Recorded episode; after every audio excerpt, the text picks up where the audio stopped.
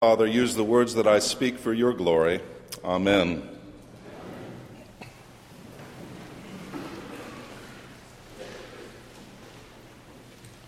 Good morning. I am happy to be here.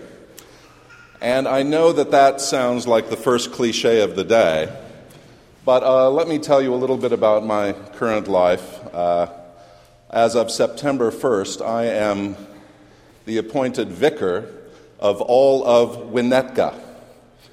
Now, you may ask, where is Winnetka? Like I did the bishop when he said he wanted me there.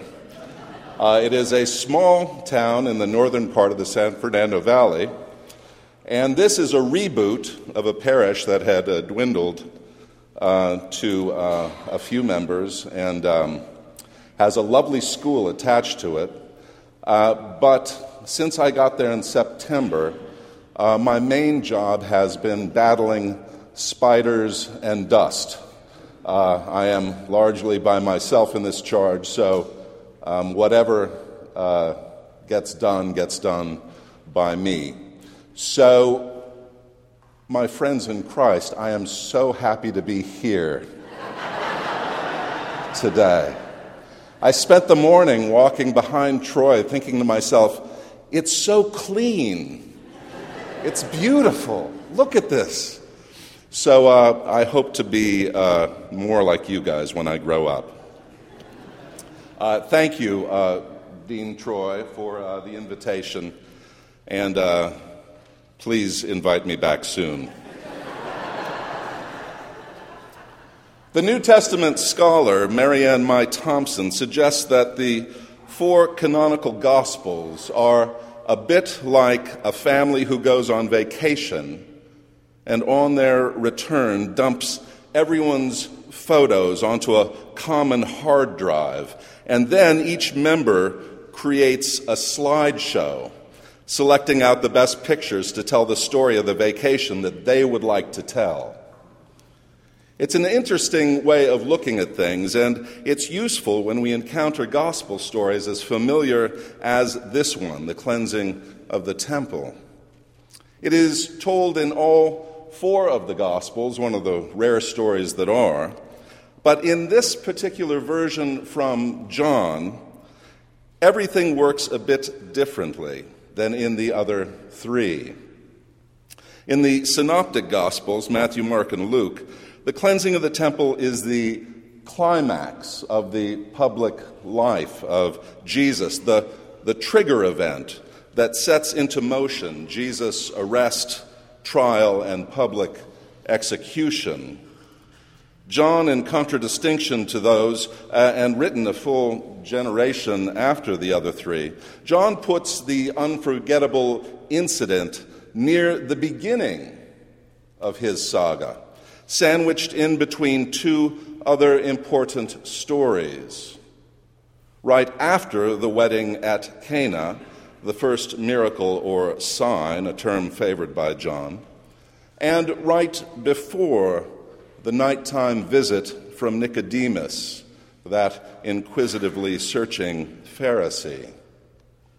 This is no accident. The story of the temple cleansing is placed right after the story of new wine, newly minted, so that a wedding feast could continue unabated, 120 gallons of the stuff, wine that comes forth from the ritual waters of purification.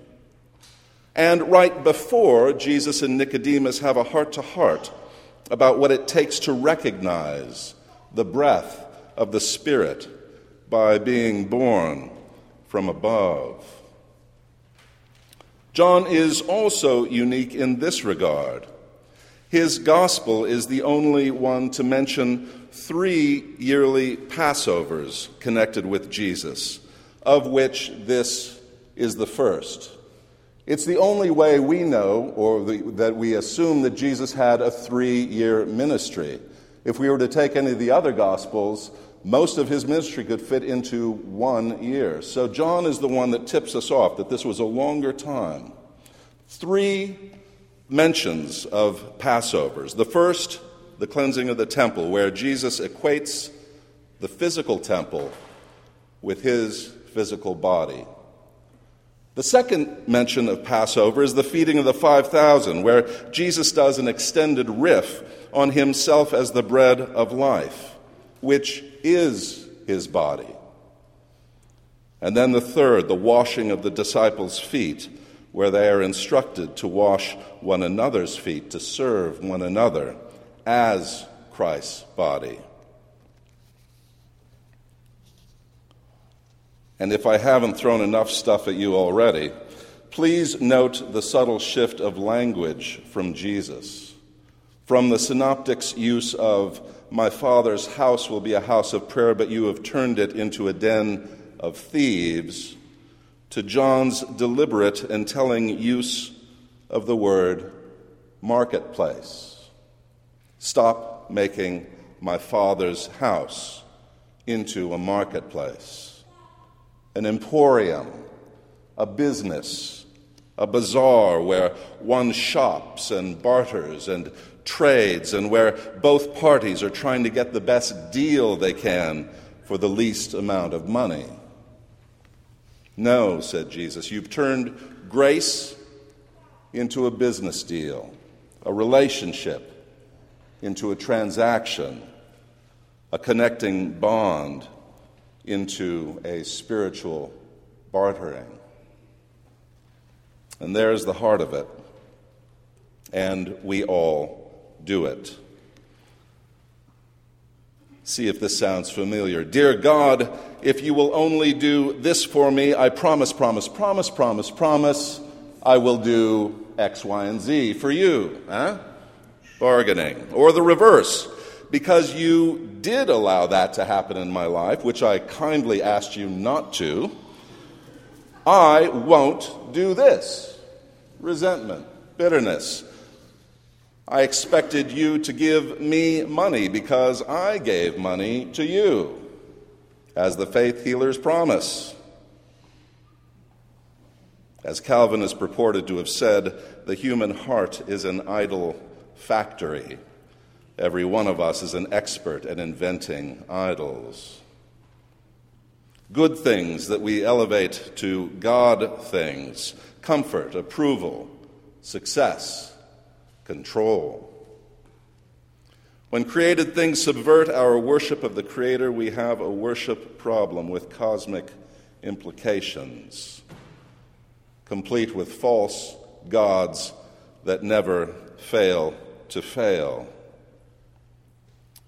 So, in the middle of this Lenten season, we're told to ask ourselves where are we improving on God's simple plan of an intimate relationship? Where are we demanding that we or others perform this or that in order to be a true believer, acceptable to God? Richard Rohr says that in Jesus' time, the very architecture of the temple revealed what Jesus was trying to reform. The design of the building named and protected degrees of worthiness. At the center was the Holy of Holies, which only the high priest could enter, and only one day a year. This was surrounded by the court of priests and Levites, which only they could enter. Outside that was the court of the circumcised Jewish men, which only they could enter. The outer court of the temple was the court of Jewish women. And outside this entrance, there was a sign warning non Jews who entered the temple that they would be punished by death. In the temple, we see structured in stone what all religions invariably do create degrees of insiders and outsiders. On some level, we all create meritocracies or worthiness systems and invariably base them on some kind of purity code racial, national, sexual, moral, or cultural. The pattern never changes because it is a pattern of the fearful and over defended ego.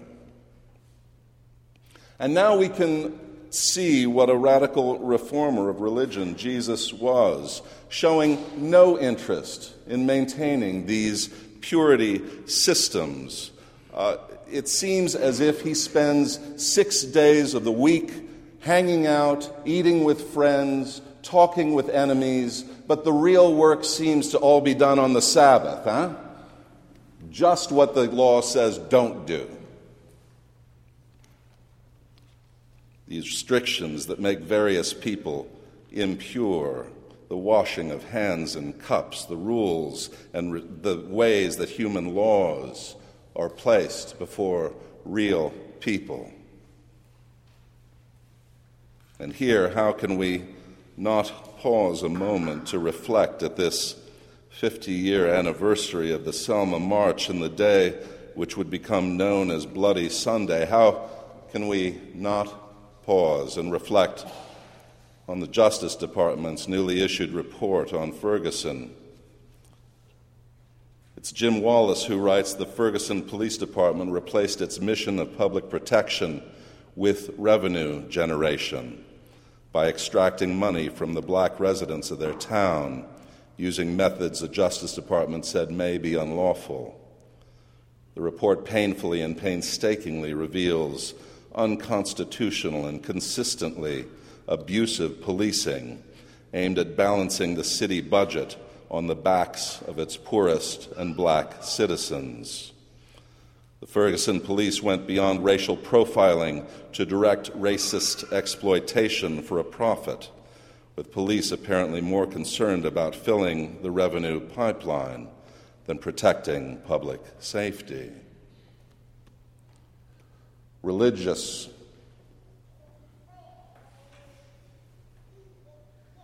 replacing relationship with revenue stream. Jesus comes to us and says, Get this out of the way.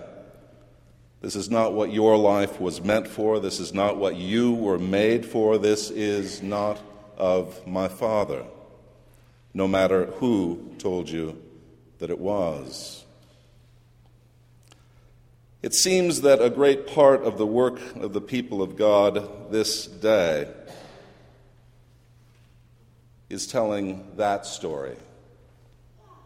We who have tasted the new wine of the wedding banquet, we who celebrate the grace and love of God with open hands and a compassionate heart, we must be the first to allow Jesus to clear these marketplaces out of our temple before our world can feel and delight in the fresh wind and breath of the Spirit.